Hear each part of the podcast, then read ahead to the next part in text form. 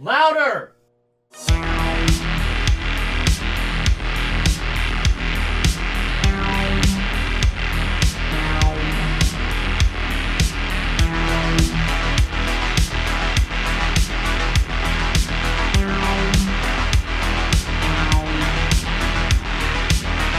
And what's up, everybody, and welcome back to Hypodermic, the pod that sticks you deep. I'm the pod boss, TJ Bowser, and joining me as always is the dawn of disaster, the maestro of mayhem, the man himself, Mr. Nick Benson. What's up, buddy? How's it going, man?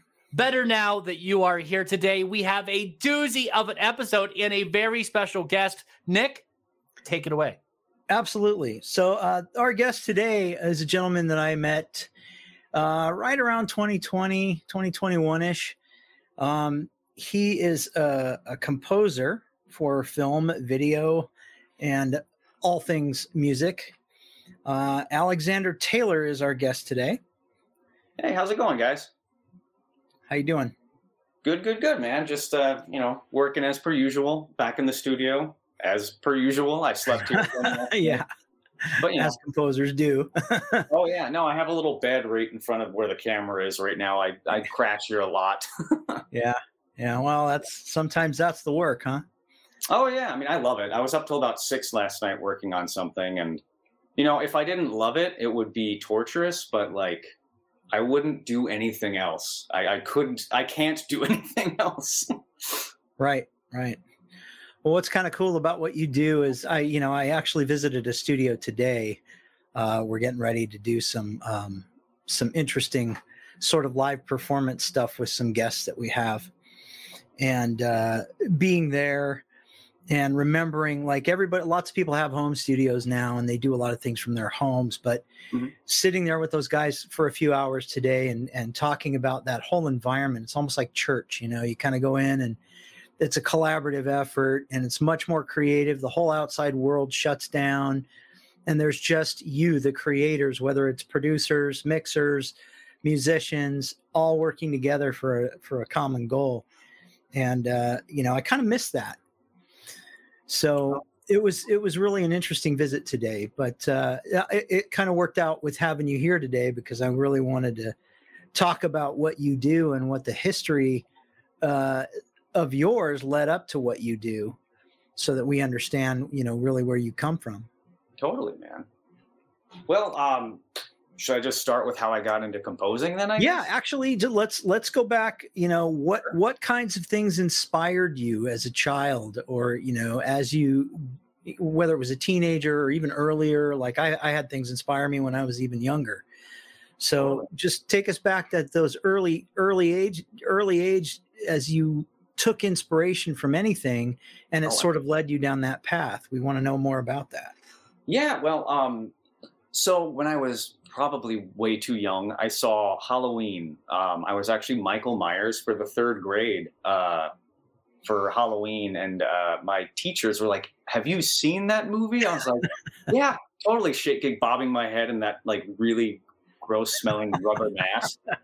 But um, you know, I just I loved it. Uh, I, I saw the edited for TV version with my mom. My mom's really cool. She never really like kept me away from like you know like bad music or music with bad lyrics or you know i got to watch movies. Pretty much just like cover your eyes if there's nudity. Was pretty much the only rule when i was a kid.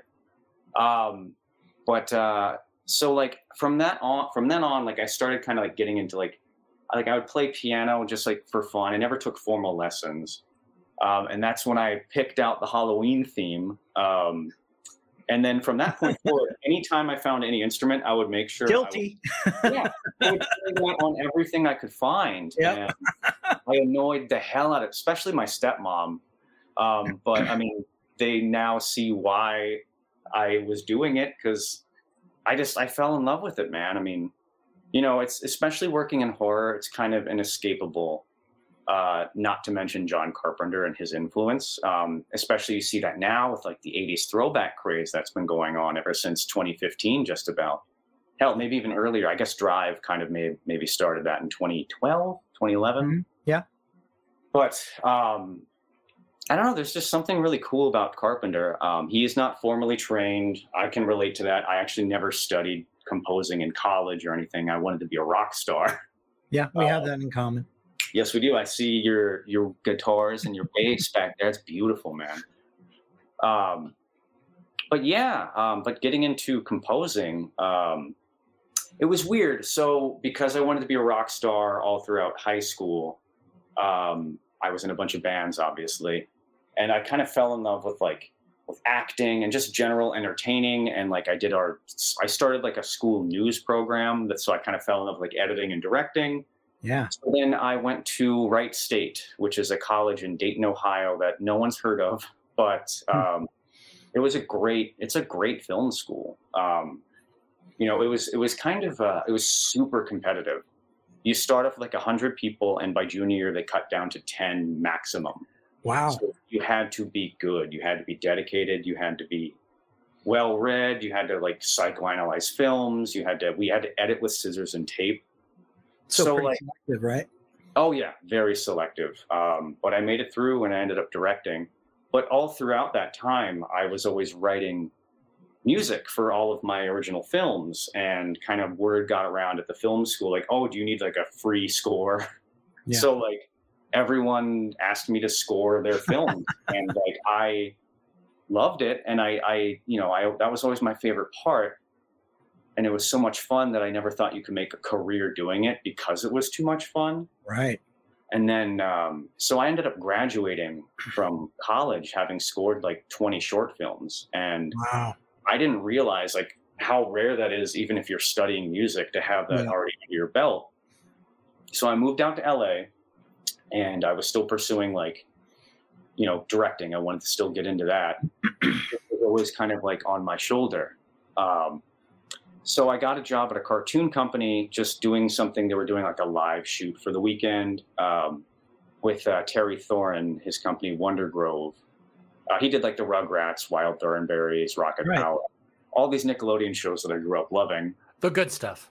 Exactly, very. I love that stuff. Um, so you know, at the end of the weekend, I was just kind of a PA on set, just getting coffee and stuff for everybody. And he's just like, "Yeah, is there anything else you can do?" And I was like, "I guess I can do sound."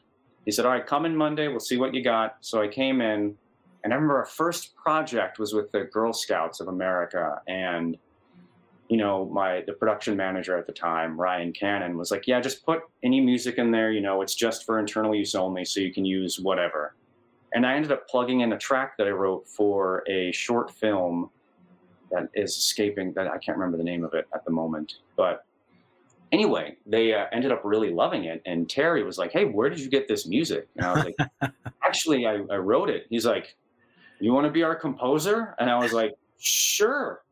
And that's kind of how it started. And that was within a couple months of moving out to LA. And That's awesome. I have never looked back since. You know, as much as I sometimes miss being on set, I much rather be in the studio writing every day, and I love it.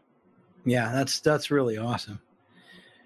Um, kind of, kind of, um, step me through some of the films that you've done and and what you've, like, you have you have such a creative, you know, uh, I, I don't know, I I know you well, and our audience really doesn't. So, Mhm. like, I want I want to kind of step through your your resume, so to speak, and Sure. and uh, talk about different things you've done, different methodologies you've used Mhm. in different projects, because I know that I know that that creative process is completely different in every one of these projects. Totally. I think that's the beauty of it, especially in horror. I say this a lot, but it's it's true. Um, horror kind of gives you the longest leash to like experiment and try different things with because like it's such a wide like sonic palette you can use. Like you can go fully electronic, you can go you know old school Bernard Herrmann orchestral, you can do a hybrid of the two. You can do these weird new sort of like sound designy like sophisticated sound design scores, kind of like in The Witch or um, the score from that new film Smile. Yeah, Uh, which I, I do enjoy doing things like that as well, though I do miss melody, um, like being able to do melody. A lot of people in uh, short films, especially nowadays, don't really want as much melody. Um, but uh, uh, if we're talking about specific projects, uh, I guess the biggest one, and this is how you and I met, was uh, Scream Queen, My Nightmare on Elm Yep. Street. Yep. Uh, that documentary. Um, easily one of the greatest things I've worked on. Might even end up being the best thing I've ever worked on. Great on. soundtrack too. Thank you, man. I really appreciate that. That was a lot of fun. I got to play. Uh, I got to play in the '80s tones, um, considering it kind of takes place. The whole documentary tells Mark Patton's story. It's got some badass releases. The soundtrack, hasn't it? yeah, Yeah, yeah. we have. Yeah, we got vinyls. Uh, we got cassettes. Um, you know, CDs. Uh, getting your music stamped on vinyl is like any musician's dream. I'm sure. And especially right now with the physical media revival going on with uh, music, with you know, like you said, vinyls and cassettes. That right now is the time to do it all, and Oh yeah, yeah, and it's to be in gorgeous. your yeah yeah yeah let let them show all the uh video viewers out there it is truly something to marvel at Uh, look I at had- that I had to grab it, and it's like a hot pink vinyl, which I Yes. Yeah, baby. Yes That's awesome. this is like the first run. It actually sold out, so they did a second run um, with like more of like a cotton candy colored vinyl, and of course the hot pink because people really Hmm. love that. You had hot pink cassettes at one point too, didn't you? We had yeah, we have hot pink and green cassettes. Did I send you a cassette too? No. Oh well, I got to do that then.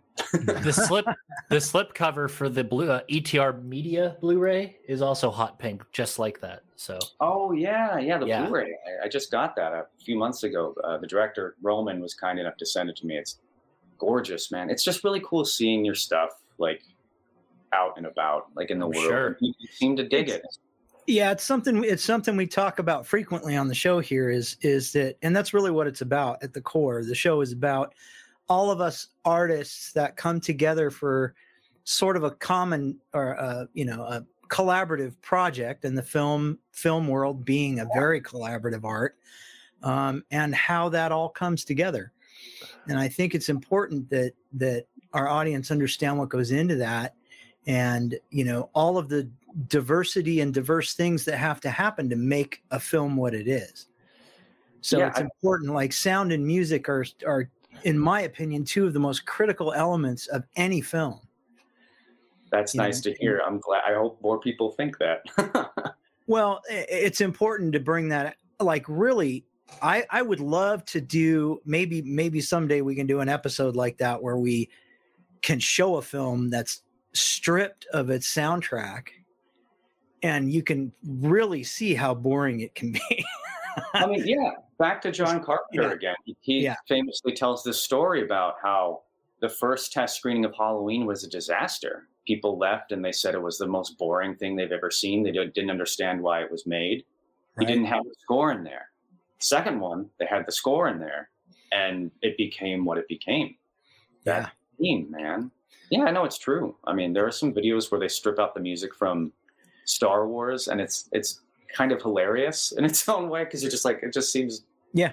goofy I with mean, I mean, score is one thing, but you know anything from sound effects to even even ADR, which a lot of people in our audience may not understand, is that's a dialogue replacement. There's a lot of times you don't get what you need in the field, so you have to re-record it, and you have to do that in a studio environment, and it's it's not easy to put that stuff back in cleanly, um, and it takes true artisans to do that. And one one of my favorite things about you, Alex, is you know you you being a, a primarily horror composer, you have like the coolest fucking tool set to work with because like the greatest thing about horror is you get to play with things that people wouldn't necessarily think are tools. You know, I mean, think back to like what was it in the fifties? They they invented that, or someone came up with a theremin, and and you know, like the theremin's an amazing piece of of electronics Mhm. and like there's so many things used in horror scores now that people don't realize how simple a mechanism is. or people don't realize what it could possibly be i know harry manfredini Yeah. uses children's toys and some strange Yes. stuff as well and that's some of my favorite sounds in the friday the 13th soundtracks are those uh, uh just a shout out to jason goes to hell here there's a sound of that kid's toy that you turn upside down and goes Oh, I Yeah. love those. Yeah. I well that's that- the op- that's the opening of this jason goes to hell whenever it's that and then whenever uh jason's chasing anybody in that movie it's Yeah. a metal rod against the chain link fence Trrr, ding. It's- that. Pull it's- sound it's- from all yeah. kinds of places. It's so cool. I, I just those are my favorite sound effects in any Friday the Thirteenth film. Are those two things? yeah, so it's an it's an amazing thing to work on those things because you you find sound in the weirdest of places. Well, have you found uh, anything like that, Alex, or used anything like Alex that? has a couple of tools that he'll show you. there we I was go. hoping we get him to talk him into doing that because he's got some great stuff for making scary sounds that you would never think make scary sounds. I am obsessed. Like I love toys. That's why I love horror. But this little thing, I just got it the other day. Um, it's called the Micro Marvin, and it's like Yeah. percussive instrument, and it's like it's so cool, and it just like I just used it on this recent score, but it's it's pretty nuts.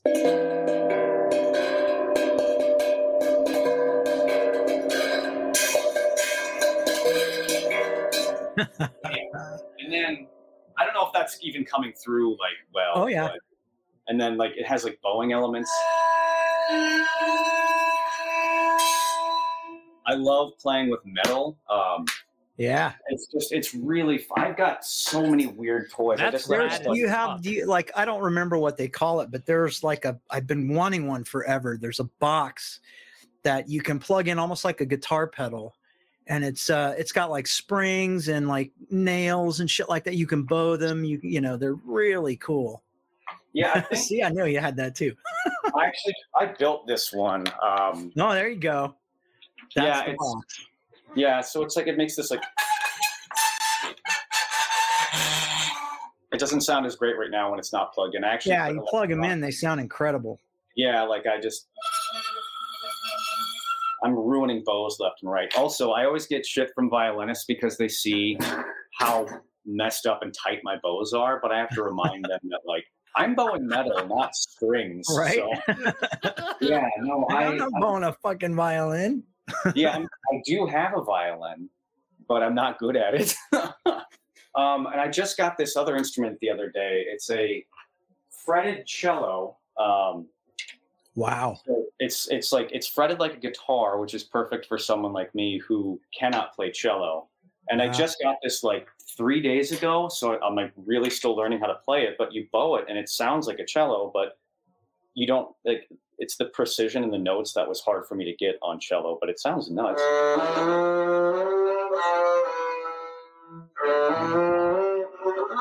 I'm still learning. I'm still learning. Perhaps this wasn't the best way to show. no, that's the thing though. It's like I just I want to explain to people like the tool sets you use are just like there's a lot of unconventional stuff A lot Oh, of variety totally. as well. that you pull sound from as well as all of the conventional stuff. Oh yeah, I, I just let my friend borrow my water phone um, for a score he's working on that sounds killer. Uh, my buddy Matt James. I would show you that, but he has it right now. Um, it's in good hands. That guy's another good composer to look out for too. Um, but uh, yeah, I've got tons of weird little toys. That's what I like about horror is that like you can pull sounds from anything. Yeah. like this score that I'm working on now, um, it deals with like, oh, I don't know if I can say what it is. I'm, I, I won't say what the movie is about, but I'm playing with like a lot of nautical sounds, um, like like fog horns and bells, and I'm actually for like you know like certain low sounds like brrr, I'm actually using the sound of like boats sinking and like kind of using that in like musical ways, and it's just like it's just fun to get these movies that inspire you to do weird things because you're producing sounds that frighten people because they don't know what the hell they are or they do mm. subconsciously and like that's even creepier i don't know Yeah. i love what i do yeah It's it's great. Like I, I I just love it because it was my first love anyways. Like sound and music were my first loves. Yeah before I even got into effects. And I I worked in a sound effects department uh, at Chameleon Studios in in Hollywood for some time, and um, I, I have to tell you, like we did the most weird shit for the ran- most random sounds, but the, like we had a full Foley stage. We had all kinds of everything you could think of just to make noises and make them convincing. So it's it's always been a passion of mine to like kind of get what you do Mhm. in front of people because I don't think people truly understand the art of sound in general. oh yeah and it's the possibilities are endless um I kind of walk a fine line between like music composition and sound design. I think they can Mhm. go hand in hand. I don't want to step on the sound designer's toes. Right. Um, I have in the past, um, but they've been very kind about it, which is nice. But um, I don't know. I, it's just that's why one of the first things I learned out here was from a, another an, a composer friend of mine. He'd been out he, he's been out here for like 20 years or so. Great, great guy. Uh, Russ Howard, also another good composer. Um, he told me, you know, like you'll get pigeonholed in this industry. You know, just uh, prepare for that. So I decided to just pigeonhole myself, and I chose horror. and that's okay because that's what you gravitate to anyway, right? You gravitate to the darker stuff. You you enjoy the darker stuff. Yeah. So so step me through some of the projects that you've done and and let's talk about those and Sure. Oh yeah, back to Scream Queen. Okay, so that has like a very 80s sort of sound. Yeah. Uh, that was 80, all 80 80s synthy sound, right? Yeah. yes, very synthy. Um, which when I first started off, um, I got into kind of like that sort of like synth um, sound because it was the easiest thing to I think start with. It was the most affordable sort of thing before I even had all my like hardware synths. Um, you know, you could use like stock plugins and they sound pretty good. And I kind of learned my chops there before I could start like affording like, you know, like the really nice instrument samples, like from Spitfire or synth Yeah. samples or all these other incredible places. Um, that score was a lot of fun. I made like a little sort of allusion to Christopher Young because he did the score to the original um, Nightmare on Elm Street 2, Freddy's Mhm. Revenge, not the original, but the sequel, uh, where he played with like whale noises. So he was kind of like using that in the score. And I can't remember the reason why, but um, I kind of tried to replicate that with like synth bends. So it kind of sounds like that, but it wasn't like the actual sound. So just like little illusions like that. Um, another score that I really had a lot of fun doing. Um, I worked on it with uh, the producer was Greg Richling, uh, the music producer. Um, it was called Hunter's Moon. Uh, it was a werewolf movie uh, with Tom Jane, and uh, I kind of pulled a lot from like Tom Waits. Oh Um, yeah.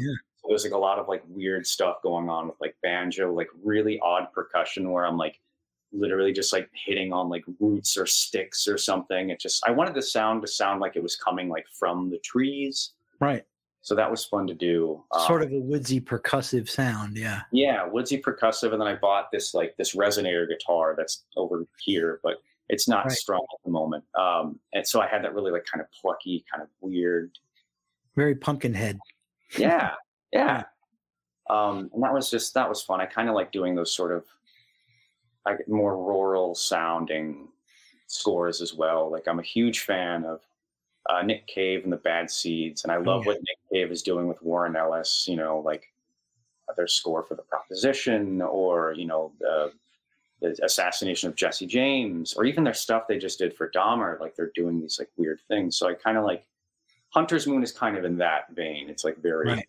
very organic. That is entirely organic. That score. Um, Dreamcatcher was another really fun one to score since it took place in the world of EDM. Um, I wasn't really familiar with the genre of EDM, so I had to go to like my older sister and like ask her about like, hey, what can you give me like a crash course? And she did. Um, What about Arkansas? Oh, Arkansas. Okay, yeah, that one was fun. So I came in kind of like very late in the game for that one um, because they, they just needed uh, a pretty large section of cues that had to kind of be reworked. Um, I think they brought in a composer named Devendra Banhart, a musician rather, who um, that was his first time composing for film. And I thought his work was great, especially for his first time. But there were just some cues that they needed to fix up. Um, so I came in. I really only had two weeks to do as much as I could um, because I was flying back home. I think for a wedding at the time. So I brought in my buddy Matt James, the guy who has my water phone, um, and uh, we we both kind of tag teamed that. Um, that was cool. It was it's really cool seeing your music like you know in front of like John Malkovich and Vince Vaughn. Oh, yeah. Right? Yeah. you know and and it, it not that like i didn't have like faith in myself but it's like once you see your music with like you know like named people um Sure. like actors that you grew up loving uh, it and it sounds like it belongs there. It was very. Um, it meant a lot. It it it, uh, it made me realize like, oh yeah, I'm doing this, and I'm, Mhm. I'm doing it well. I think It's, it's a reassuring feeling that you're That's what I was- doing everything right. Yes, and so that was cool. Um, it was a it was a marathon. Um, Matt had to pick up the the, the last lap there because I had to leave a little earlier. Um, I thank him for that every day. Uh, we both shared credit on that one, um, and it was it was fun. It's another sort of rural sounding thing, you know. Um, I don't think they're ever releasing the soundtrack, which is unfortunate, but um, yeah, yeah, it was a lot of fun. Um, Oh. Arkansas, yeah. I got a question for you. Top five composers, no specific order. Go. thank you. I, I appreciate that there's no specific order. Um, Jóhann Jóhannsson, obsessed. Obviously, I love Mandy. This is from Yes. the um, so that score was just like you know he really went back to like his like swedish metal roots is he swedish Yeah. okay good just making sure um johan's amazing um obviously john carpenter i can't pretend Yes. that like he's just amazing the christine theme is actually my favorite of all his themes it's fucking badass and like Amazing. I really like the new version on his anthology uh, record. Um, man, this is tough. Uh, ben Wallfisch. Ben Wallfisch is doing some pretty amazing stuff. He's he has this way like his his stuff is like really he he's very like he I'm trying to explain it. He's brilliant, but he's also experimental like at the same time. So like he's Mhm. doing these like really ornate orchestrations, but then he's doing some really interesting production. Like if you listen to the Invisible Man soundtrack, Mhm. incredible. Mhm. Or if you listen to the It soundtrack, there's like Beverly's theme is gorgeous. Like I would fucking walk down the aisle for my wedding to that piece. Uh, and then you hear like the other hor- horrifying tracks from that same score, and you're like, "This is the same crazy mind." yeah. um, Philip Glass, I love Philip Glass. Well, he's Uh, good. Yeah. I love Candyman. One of my favorite scores of all time, not a horror score, is actually from The Hours. Philip Glass is just like I listen to that anytime I fly because it calms me down because I hate flying. Um, so we got Philip Glass, we got John Carpenter, Ben Wallfisch, Jóhann Jóhannsson. Now I have to get a fifth person. Oh man, there's so many. It's so hard. there choose. are. I mean, I could uh, Bernard Herrmann, Danny Elfman, uh, Yeah. Christopher Young. You know, there's so many. It's hard to, man, it's hard to choose. If you guys brought one up, I would be able to talk about Zimmer's Uh, pretty good. it. Zimmer's Cla- pretty cool. He's Here I got one for you. Claudio Simonetti. Oh shit! Okay, yeah. Okay. I completely forget about Goblin entirely. Yeah, how did I forget about Goblin too? Like, yeah, the Suspiria soundtrack, the Tenebrae soundtrack is yes. Yeah. that timpani. I ooh ooh, it's so good. It's I so wanna good. I want to use a timpani so bad. I really Is there do- anything better than the first 20 minutes of Suspiria? No. No. no No. no, down. that's- that is cinema. That is so. That score is just so good too. I did a cover of it for like a, a Halloween theme or like a a cover album of like horror scores, and I did the Suspiria thing. I think I did it justice. It's not as cool because no one can be as cool as Goblin, but I had a lot of fun doing that. What's I your really- thoughts on the uh the guy who did who did Rogue One and the new Batman mo- movie, Michael? Giacchino. Yes. I love him. I think Yes. he's brilliant. I think he's kind of like he's kind of stepping into the the, the shoes of John Williams. Um, obviously, Yes.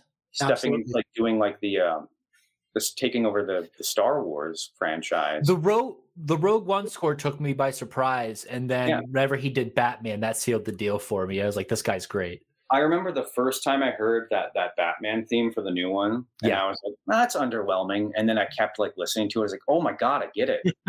It's Yeah. like that, like dun, dun, dun, and It's it, like- it's just different, you know. It's Yeah. yeah. it works. It's kind of punk rock in its own way because it's so Agreed.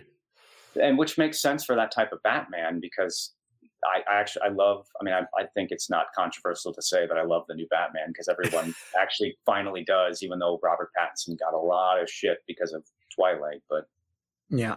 what is it? Oh shit! It's funny. I couldn't tell what that was at first. I thought it was Jason Voorhees. Uh, that, Um, but now that, now that you pointed at it, yeah, it's the Riddler. Paul Dano, man. yes, the, great stuff.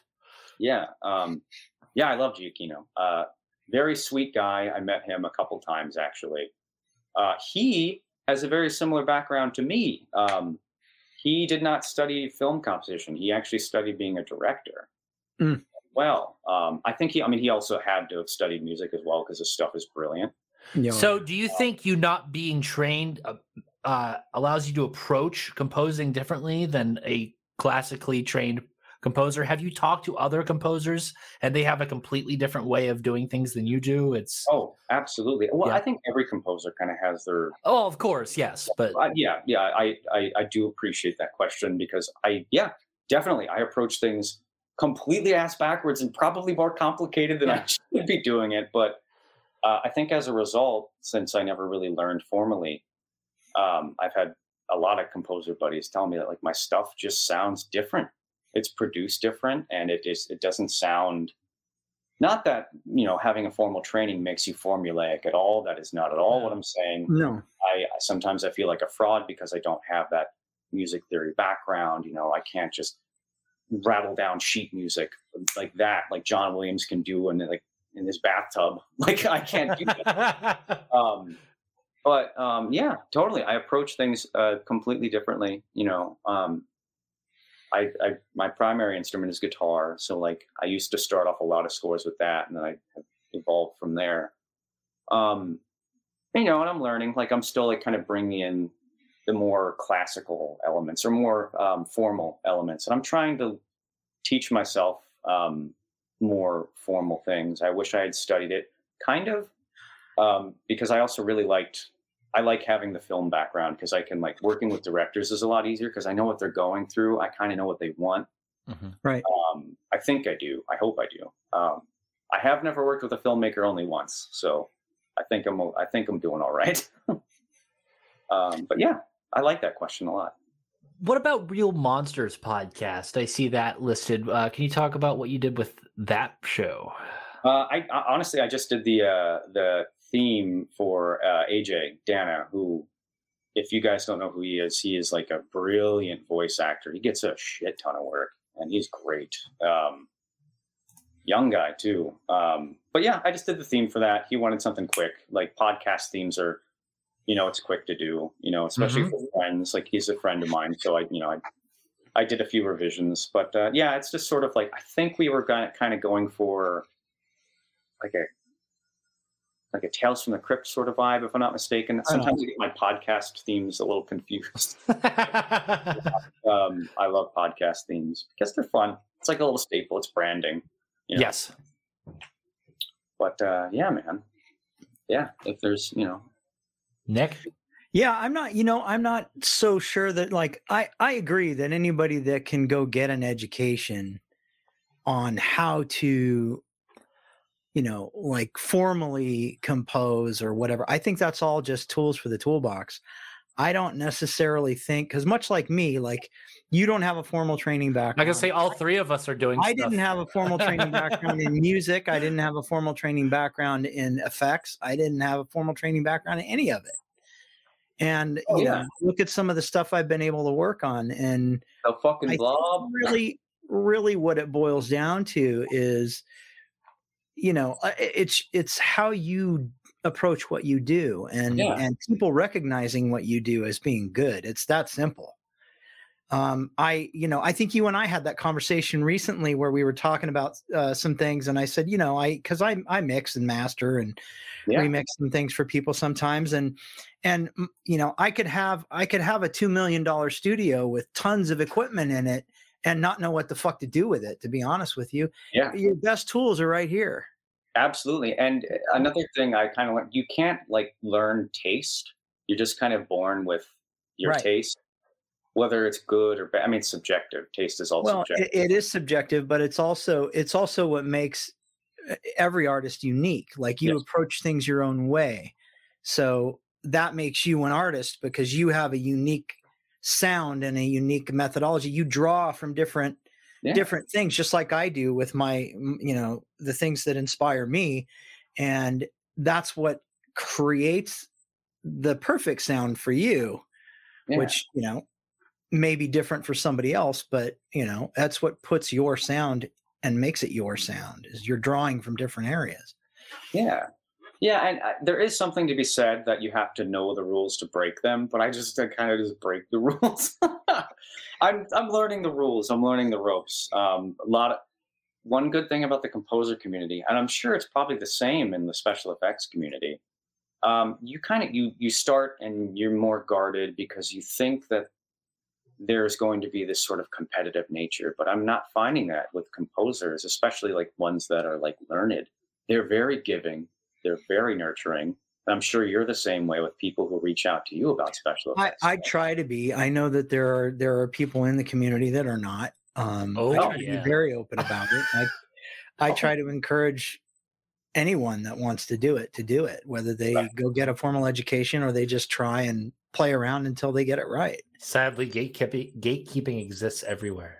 It does. Oh yeah, it, I mean, it certainly does exist in, in the composer world. I'm not saying it doesn't, but um, everyone's there. Like people do lend a hand if you ask for it. Uh, Mhm. A lot Yeah. of my really good friends are composers, and my buddy Matt, he keeps coming up because we're he does a lot of horror too. He kind of like fell into it and just happens to be really fucking good at it, which makes me so mad. um, but like we're we're constantly pitching to the same stuff, and you know, like if I'm gonna lose out to someone, I'd rather be a friend of mine. Right. Mhm. So, Absolutely. so like it makes it makes the the hurt hurt less if you don't. yeah. So let's get a little bit nerdy here. Uh, Nick and I have always wanted to do this. So let's talk more about equipment, man. I'm an Okay. equipment guy. Nick's an equipment guy. Do you use any effects pedals or anything? I've got tons of effects pedals. Um, What's your newest piece of gear going on right TJ's really going to nerd out when he sees Yeah. some of your toys. I'm trying to think of what my newest pedal is. I'm like surrounded by. Oh now? He has a lot, TJ. no, they're all around. They're all over the place. I love this. It's like this sort of delay, like altered delay pedal from Obscura. okay. Digitech rather. Um, and it's just like it gets these crazy like sort of like latencies and like you could like do these sort of like polyrhythmic things with your guitar. Oh, okay. Oh, Does it have like super long delay times? Yeah. Oh, it's nuts. You, this I can love that stuff because it's like soundscapey. You know, you can really Yeah. create soundscapes and stuff with it. I love that. My one of my go-to reverb pedals um, is this. It's dusty. Uh, Hall of Fame two um, TC Electronics. I think it's kick ass. And the cool thing is, if you look at these three little things here, Mhm. Yeah. you can actually program your own settings. You can go into their app and kind of make your own. Yeah, the tone print technology. Stuff. Yes, the tone print shit. And I think that's so cool. So I'm constantly, I'm always rocking my third one. That's why it's currently on there. Ah, okay. Um, and like the cool thing is, like with all like the uh, settings you can have, there's really no like presets, and that's what I like. That's kind of why I really like. I like not using presets when it comes to anything, because it, then you end up sounding like everyone else. Um, man, what else? I just got this one around my birthday, but I haven't used it yet. It's another. I love reverb. It's my go-to like Oh, effect wow. Yeah, I'm sure. um, Echo Verb. I've not tried it yet, so I'll have to check it out. Maybe I can play with this cello. Well, the Um, studio, the studio I was in today had a had a Roland Space Echo. You're gonna have to come play with that. that would be super cool. I really want to get. Okay, what I'm really looking to get is. Um, oh, I just forgot the name of the the pedal company. Name some pedal companies, and I'll be like, "That's the one." Um, Electro-Harmonix just came out with a new pedal. Uh, I love Electro-Harmonix. What? What yeah. is it? Uh, the Hell Melter one, which is essentially a Boss HM2 with a, with extra knobs. You know how that's that's the thing right now. You got to cash in for all the metal heads right now. That's Uh, fair. But yeah, it's essentially an HM2. But yeah, Yeah, I got the. Uh, let me let me grab it real quick. yeah, for sure. I grab a few things that I like. I love Electro-Harmonix. I really, really, really need to get a new tremolo pedal. I have the Rip Speaker fuzz pedal, and that thing is gnarly. Oh yeah, this I want that one. Didn't you send me some sound files of that, TJ? I did. It sounds completely. sounds blown. amazing. It's great. it sounded amazing. I kind of match this one right now, the Big Muff. oh yes. yeah. It's like um, it's Is that it's- the op amp one? Yes, it's the op amp one. It sounds. I mean, it's like the pumpkin one. It's it's very Yeah. clearly model trying to model Billy Corgan sound, which I I have one that models a well, what half of the the frequent well, half of the uh, what am I trying to say? Half of it is a Russian green muff. Green is that Oh, right? Yes. Yeah, um, And- yes. Here, I'll actually enable my camera and I'll show you. It's Bring it on, baby. Uh, Does it Doom? It's called the Elder God. It's for the band Slomatics. They don't have a bass player, so it's oh. I Oh. know the front end is a Russian green muff, and then the back end is another is like a distortion, I think, and Oh, it's wow. and runs in parallel, and it is gnarly on a bass guitar, but it sounds Yeah. even better through a normal guitar. And I got this from my fiance for I want to say my birthday this year. It is Oh, nice. awesome. Also, congrats on the fiance. Thank you. but if you can see, it has like a like a Norse like Viking thing going on there. Oh, that's gorgeous. I love pedal design, man. Yeah. Like, if I were remotely artistic, I would try to design my own like look. Uh, this is the soul food is just like a really good like. Oh yes. It's just classic, clean. It's just it gives a nice tone. I got a bunch of pedals. I love them. Um, I would love to just. I really need a tremolo. I'd love to get like Mhm. If I could design the perfect pedal right now. I would like to kind of basically emulate like the Ennio Morricone sound. I'm really into westerns Yes. right now. Mm. Yes. um so like a little tremolo and like a little reverb and i that would be so cool if they if that someone made a pedal that does both the way i like it i have to look more um oh have you guys heard about that like the plasma pedal Yes, I've seen Yes. advertisements for them. Uh the game changer audio i think yes. Um i've not i really want to try one of those because like at first i thought that little like light was just kind of like a gimmick Yes, me too. well, i thought so but then i was reading more into it and seeing it that's actually how it produces the sound that's not it a gimmick. fluctuates? yeah that's like actually Oh yes. that's the conductor. That's how it like is making that distortion. I'm like, That's cool. it's fucking gnarly. Yeah. But like, they're so like, I feel like it's such a niche thing that if anything goes wrong with the pedal, and if the business goes out, which I don't think it will, because they're making some pretty cool shit. Oh yeah. Um, who's gonna fix that? I don't know. I'm thinking long term, but I, I shouldn't. But it just sounds gnarly. I don't know. It sounds cool. Or maybe it's just because like I'm like a guppy and I like shiny objects, but like I just I want the plasma pedal. That would be killer. yeah.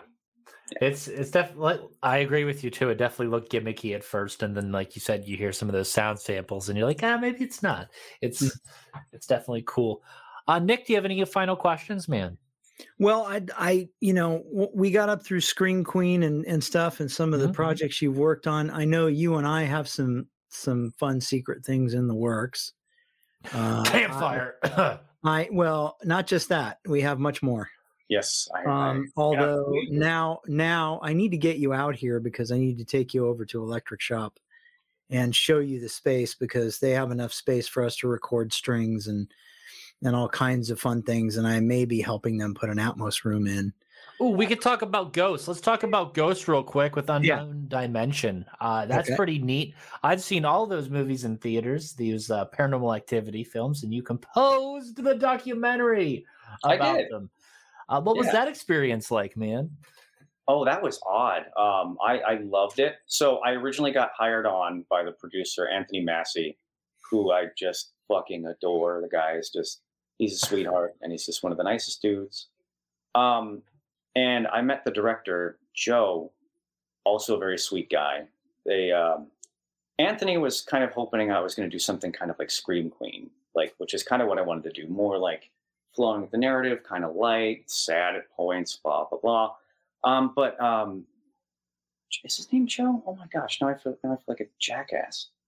But anyway, um, the director he had a completely different idea for the It's score. Joe. Okay, good. Okay, Joe. Ah, sorry, Joe, if you're listening. I feel like a dick, but I've just worked with like twenty thousand directors over the last few years. Um, that's a, obviously a misstatement, but um, he wanted to do something more like stripped down, super sound design based. Like Mhm. any hint of a melody, he just wanted gone. Um, it was, and I didn't realize that until about like the 16th revision of the first cue, where I'm just like, oh, he just wants like tones. He just wants tonal work, which is fine, and I've done that before. Um, but it was really cool working on that because like I I'm a huge sucker for found footage films. I love it. I fucking love Oh yeah, Blair Witch. I love Yeah. You know, um, Lake Mungo. uh, Cloverfield. Cloverfield is incredible. They're making a Cloverfield two right now. I heard. Interesting. Okay. Yes. And it's it's not part of the weird spin-off films either. Okay. I mean, I love Cloverfield Lane. Yes. Um, the third one lost me a little bit. I, I like the concept. and it had that one cool scene with the lady in the wall. That was cool. That was cool. And I like the cast, and it looked great. Um, but yeah, man, I just I loved it. So like getting a chance to like work on like the documentary was like it was a dream come true. If you would have told me I was going to be doing that like ten years ago, I'd be like, no way. Like that's it's just cool. It was, it's cool because it's like yeah. I mean, it's like when I was doing a signing with like Mark and all the people from like this, you know, the Nightmare on Elm Street thing. Like it was me and like a bunch of people from the entire franchise. And Mhm. Mark kind of like just leaned over and whispered, he's like, Hey, like, you know, you're kind of part of the Nightmare on Elm Street legacy now. And I like, I fucking, I didn't sob immediately, but I sobbed later. I was like, oh my God, that's, I didn't even think about that. And it's like, I mean, it's a small fraction, obviously. I don't act like I'm not, you know, but it, it, it meant a lot to hear that. And in a way, I'm kind of sort of involved with the Paranormal Activity franchise, kind of. Um, you know, I'd like to be more directly involved in both of them. Whoever's making the new Nightmare on Elm Street. Um, uh, but uh, God, that would be a killer thing to score. That would be fun. A, a new Nightmare on Elm Street. I would love that. Anyway, but yeah. Sorry, I ramble. no, no, you're good. Uh, I might have some things to talk to you about soon then, because there's more going on. Oh yeah. Um, yeah. So, so to to kind of wrap this up a little bit, I'd like to try to like if any of our, of our audience like want to get into uh, scoring or or what you do, like what would you what what advice would you give? Oh man, that is a tough question. Um, don't think that you have to move to LA immediately, um, but also don't be afraid to do it if you're going to. I know that's conflicting advice, um, especially now after the pandemic. I've noticed like a lot of people remotely are getting work, um, so you can start from anywhere. Um, one of the biggest things I would say is if you are writing for an orchestral palette but you don't have an orchestra, um, I would. That's tough to do. Um, don't try to make it sound organic when it, it isn't. Um, just kind of embrace the artifice. That's kind of what I did when I first started. I think that's why I gravitated more towards synthetic scores, like synth-based scores, um, because you know if you're just starting out, like no one's going to hire you to write for an 80-piece orchestra unless you get really lucky. You know, I'm not saying it can't happen. Um, so just write to the budget that you have. Um, and if you're thinking about getting into it and you're worried that you don't have formal training, you don't need it. Um, it helps, and you could still learn all, along the way. But don't be intimidated by a lack of formal knowledge. Um, if you play guitar, there's a gateway. If you just play piano, there's a gateway. Um, or like Colin Stetson, if you play those large, weird woodwind instruments, that's your way in. Also, he's another one of my favorite composers. Um, yeah, I, you know, just don't be afraid to jump in, and you can do it from wherever. Yeah, yeah. the tools the tools are relatively available. Yes. I mean, you can get you can get free tools. You can get. I mean, there's just so much out there Mhm. uh, that you know. I've even learned that there's so much more available than I ever thought was. oh yeah, And uh, you know, you can get your start with just about anything exactly. Yeah, if Don't you're passionate about it. Pursue it. yeah. You have to, otherwise you're going to regret it. I don't know what I would have done if I didn't move out here and fi- stumble my way into my career. But still, Well, it's funny because I, I- you know, I tell a very similar story. People ask how I got into it, and I literally fell into it. It wasn't, it wasn't some planned path. I had a totally different path planned, and I sort of fell into that. Yeah. So you know, it's just it, it can be as simple as that, and you find your niche and you go with it. Yeah. You know. Um. Yeah. That's that's what I've got. and that's where I'm. That's where I came from. So, Yeah, so it's nice. It's nice to see that you've done the same thing, and it's uh, you know I think it's good for people to understand that they don't necessarily have to come from this crazy educated background where they have to you know shell out all kinds of money to to show a certificate or show or show a you know some kind of piece of Mhm. paper that says that they can do something um, because i don't believe that that's necessarily the only way to do it it's not the only way. That's a good way to put it. Um, definitely helps. It can help, but it can help to do it. Um, you know, it can it can help sort of pave the way but it doesn't necessarily give you the free tickets you know exactly. Yeah, Uh, for sure. Yeah, your so- work your work is your work whether Yeah. it comes from an educated background or not and your work has to speak speak for itself Yeah, just try to sound like yourself. That's another thing too. Don't try to imitate someone. There's a lot of people that are trying to sound like Hans right now. Han, we don't. We Yeah. we have one Hans, and he's doing his sound incredible. You don't Yeah. need to. Don't impersonate. Find your find your niche. Find your sound. it's great it's great to be or aspire to be as good as hans but you Yes. don't need to be hans we already have hans exactly. yeah. Thank you guys for having me on, man. This has been Thanks. great. Th- actually thank you very much for sharing your, your story with us because I, I i really enjoy that you first of all were willing to come on the show and do that and um you know we we really want to foster creativity and we hope that that's what that's what the show will do is is, foster creativity in people and help them understand what it takes to get them there. And and that it's not always this crazy education even though that is a definitely always if you can do it do it it's Mhm. more tools for your toolbox Mhm. but you can come from anywhere and if you're passionate enough about something you can always do it Yeah, Exactly. And with that being said, that was another episode of Hypodermic, the pod that sticks you deep. Thank you again, Alex, for joining us on this wonderful episode. You said a lot of cool things, talked about all the cool things, and I hope you keep some cool stuff. doing. Yes, for sure. I hope you keep doing all the cool things for years to come. You're a very talented man, and I appreciate the work you do. And I appreciate all you listeners for tuning into Hypodermic. 10,000 strong and growing every day. Catch more podcasts just like this on projectlouder.net. There's a plethora of shows out there, and you can listen on all the podcast platforms Spotify, iTunes, Google Play, and so much more. But I've been the pod boss, TJ Bowser. That's been Nick Benson. That's been Alex Taylor. I'll see you guys on the next one. Bye bye. Bye. Bye.